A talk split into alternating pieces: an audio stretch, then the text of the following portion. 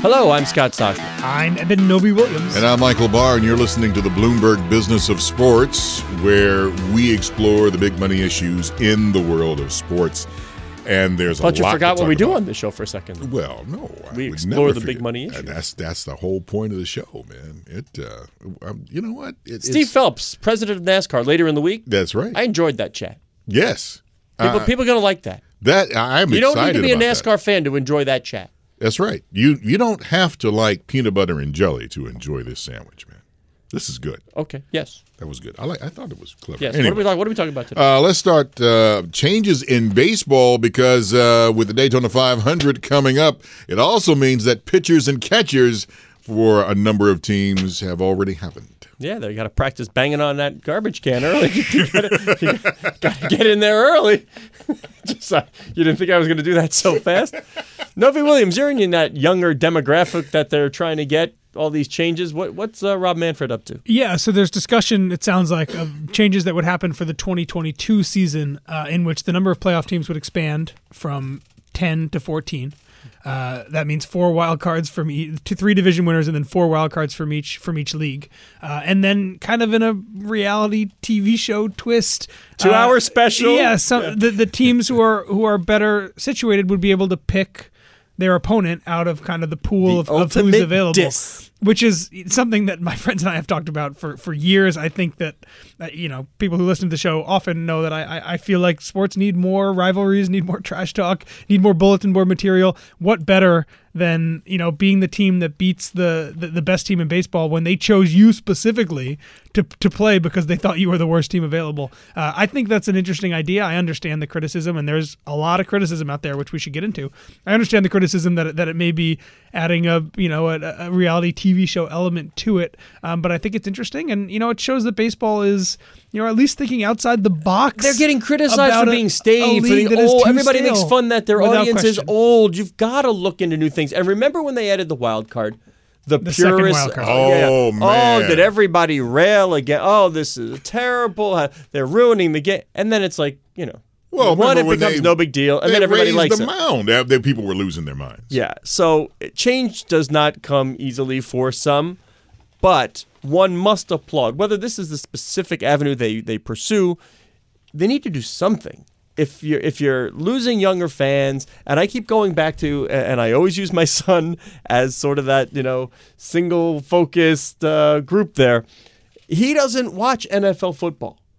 However, he knows all the players and the teams because he's playing Madden. His friends all play Madden. Now he wants to do fantasy, and he doesn't even watch the game. But they've got him in the in the world now. He's in the ecosystem. That's what sports have to figure out how to do. How to get these kids to touch their game in some way. Yeah, and there's another. That's obviously part of it. The other part of this is that this probably makes their media rights more valuable, right? More, more stuff, more teams, more games, more postseason, more Yep. games. Also, having more teams. That kind of the beauty of that second wild card is that it just opened the aperture of the teams late in the season that were able to get in there, right? Opened the aperture for our That might not even photography the, buffs uh, out there, but might not even be the that was right nice. terminology. That was nice. But it, it made more fan bases later in the season still thinking, oh, we have a chance have of a making shot. the playoffs. We have a shot. Expanding from 10 to 14 obviously makes that an even wider group of people. Does this affect the the the, the trend we've seen across all sports and baseball not alone uh, in tanking in- the idea that a lot of teams start the season thinking, well, this is not our year, so we're going to do some things that, that maybe you know harm the short term in, in, in, in favor of the long term. I wonder if maybe this is also baseball saying, look, we have a problem with teams that are not spending because they know heading into the season that they're not going to beat the Yankees, the Red Sox, or the Dodgers. Uh, so Wait, aren't the Red Sox sellers now? Aren't they small market, low revenue sellers? fair, yeah. Um, but yeah, I do wonder if this also maybe solves a, a, one of the bigger problems I think baseball has right now.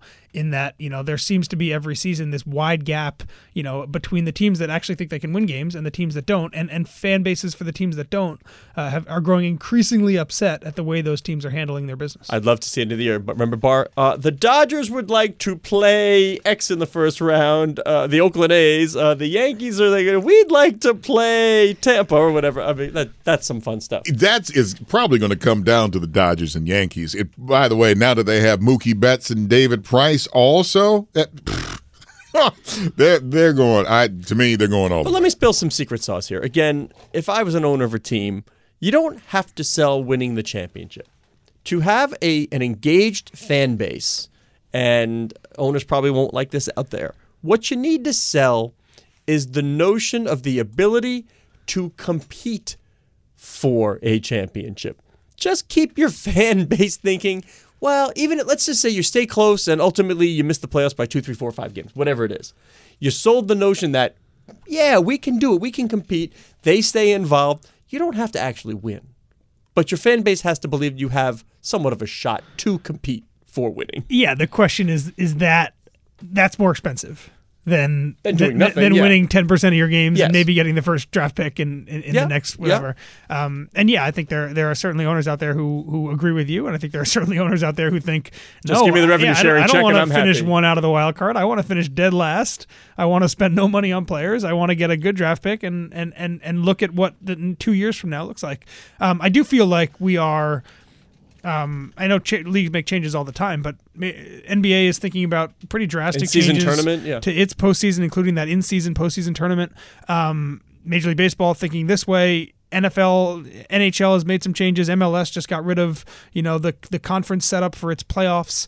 Um, it does feel like we're at this point now where obviously media is driving these conversations, but teams are looking to be increasingly innovative about restructuring some of the the, the longest standing traditions and setups for their for their postseason. I'm going to leave this up to you, Novy Williams, but do you want to point our audience to a certain player's Twitter feed where he was sort of responding to what all these possible changes and taking shots at the commissioner? Yeah, so so Trevor Bauer, Okay, who's a, who's a pitcher with the with the Cincinnati Reds, uh, put out a six or seven minute video, kind of gut reaction to these things. Uh, he makes actually, I, I think, some some pretty interesting points about you know one of his big gripes on on this change. If you finish the season as the best team in baseball, it sounds like you have a, six day layoff before you play again. So if your starting pitcher pitched four days before the end of the season, you know you're asking him to sit 10 days before he starts again. That sounds like something that, that no baseball team and no starting pitcher wants to do. Um, so that's certainly something baseball will need to think about. He also has, you know, objections to the way the baseball distributes its media. And, you know, there are a lot of fans out there that can't watch their home team play baseball because of contract disputes or the way that the media is distributed. Um, baseball also, you know, according to him, is a bit more restrictive on the way highlights can be used by anybody on social media, right? Something that the NBA, for example, has not done. Uh, so, you know, Trevor Bauer is a lightning rod for for, for criticism and, and, and debate. Um, but you know, I, I, re- I recommend people listen to the video. It's not you know I don't agree with everything he's saying. I don't think anyone in baseball does. Uh, but you know, if you want to see a player's gut reaction to some of these changes and the way that they may be received inside the locker room, I think it's worth six minutes of your time. Let's talk about NBA and the teams. And Forbes has put out the valuations for all the teams out there.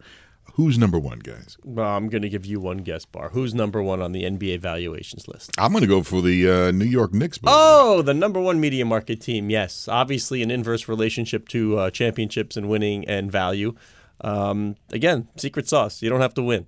yeah. You, you, you don't have to win. It helps some of these other teams. You know, the, the winning did help, but the Knicks, by virtue of being in in the market, uh, owning the network, owning the building, they generate good revenue.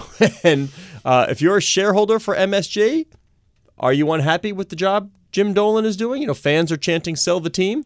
I don't know if shareholders are doing the same thing. They might be pretty happy. Well, there might be a, a little bit of a temperament with Mr. Dolan, but I, I don't see him selling anything at No. all. I mean, there's too much coin in that. It's wild how much these valuations are going up. right? And Some- by the way, the, of these and- and the NBA is far outpacing other leagues. But Yeah, to I say s- they all grow, but the, the NBA is far outpacing the others. I see four, how many four billion? How many four billion dollar teams we have now? Three. three four Yeah. billion dollar teams. I But see four are, teams. You got to uh, just say who are the three? Knicks, Lakers, and, and Warriors. Warriors, I don't yeah. think those will surprise people. Right. I see four teams here that had a 20% or more valuation bump in the last year alone. Name them. Name them. Uh, the Golden State Warriors up 23%. The Raptors, champions, up 25%. Winning, the winning. Sixers, 21%. Process now and then the. Char- Charlotte Hornets for uh, for a good draft, um, up twenty percent, and then you know more than half the rest of the league is up at double digits. I mean, it, it's wild how how much these valuations and and we should talk about you know maybe more for a longer conversation later, but NBA ratings are not particularly good right now. Right. I think there are some. You can look at some numbers and and and and, and be a little concerned about the NBA's popularity uh, right now, especially you know regular season. But valuations are a metric that is not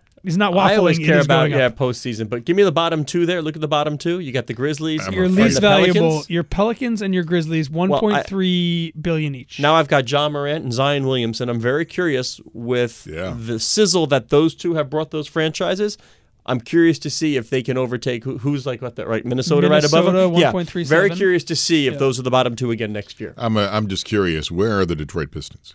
Pretty low, one point four five. They're five from the bottom. oh Oh, One point four five billion. Platinum equity. well, Yeah. see, and then yeah, the, the problem with that, they just traded Andre Drummond. Uh, so now you've got a bunch of young guys. I'm not sure there. that's a problem. You trade away Andre. Yeah, they've got a That's- new arena, which you know, while Yeah. it might not be full, is I'm sure a bigger revenue driver than, Yes. than where they were playing before. Um, but yeah, again, the, the the numbers to me are you know startlingly large. How how quickly these things are growing year I over spoke to one sports banker, and I asked him what what team would you buy if in all the, if you could like go get a team. You know what he said, Barr? Right. He said the Red Wings. Because of brand, because of market, because That's true. Of, he said I'd go Yeah. get the Red Wings. I could see that. Yeah. Yeah, because you have the Little Caesars connection. Yeah. It- it's so many connections there. I can see and the that. team is not good right now, Yes. which means you may maybe get a little bit of a discount. Uh, moving on. EPL direct to consumer. What's up? Yeah, uh, we hear about OTT, direct to consumer, but it seems as if the brass at the English Premier League has said that this is coming. It's not a matter of if, it's a matter of when, next couple of years, that there could be a direct to consumer offering. And man, there, I mean, there are battles going on in the EPL between sort of those top teams and whether it's six, seven, eight of them, whatever, a- and the rest. And the top want a greater share of the international broadcast revenue. You talk, you hear about super leagues. I mean, if Chelsea, Man City, Man U, Liverpool, Arsenal, if they can go direct to consumer, and I, I mean, live games, who knows? But let's see what's going to be there. Um, certainly an interesting monetization vehicle for the EPL. Yeah, the during the last round of negotiations, EPL's domestic, so in the UK, their TV rights went down. Went down, yeah. Uh, I believe if I did the conversion right there from pounds to dollars, two point two billion dollars a year to around one point nine eight billion dollars a year. I'm sure that decrease, you know, po- poked some ears up and made people wonder. Oh, oh, okay, are we doing It this? did, are we it doing did this media globally. thing yeah, right? it did globally. Um, and and yeah, global, you know, around 11.7 billion over the next three years, which is not nothing. Um, but you know, again, as we talk about a lot, going OTT is one of those things that sounds really great in principle. You're cutting out the middleman. You you you own your own media properties, but given where the technology is, given where most of your fans are in terms of adopting that technology, given the lag for things like social viewing and sports betting, um, I think there's a reason why it sounded like they wanted to debut this thing in Singapore and then scrapped it for an extended TV deal in Singapore. I'm just not sure if we are are fully there yet. So, you know, this product doesn't exist. We don't know exactly how they're planning to unroll it in what countries, domestically, globally, or in specific places.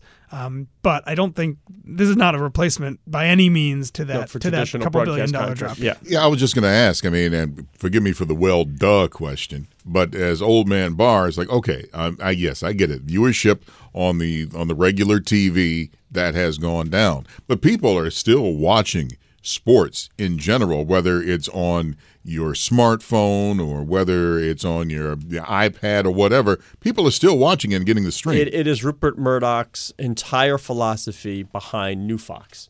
Dump the movie studio, dump some of the uh, the RSNs. It's it's news and it's sports and events, but it's live. It's Right. about live, and live is the driver of the appointment television viewing, and nothing out there has been able to replicate it. No, I agree.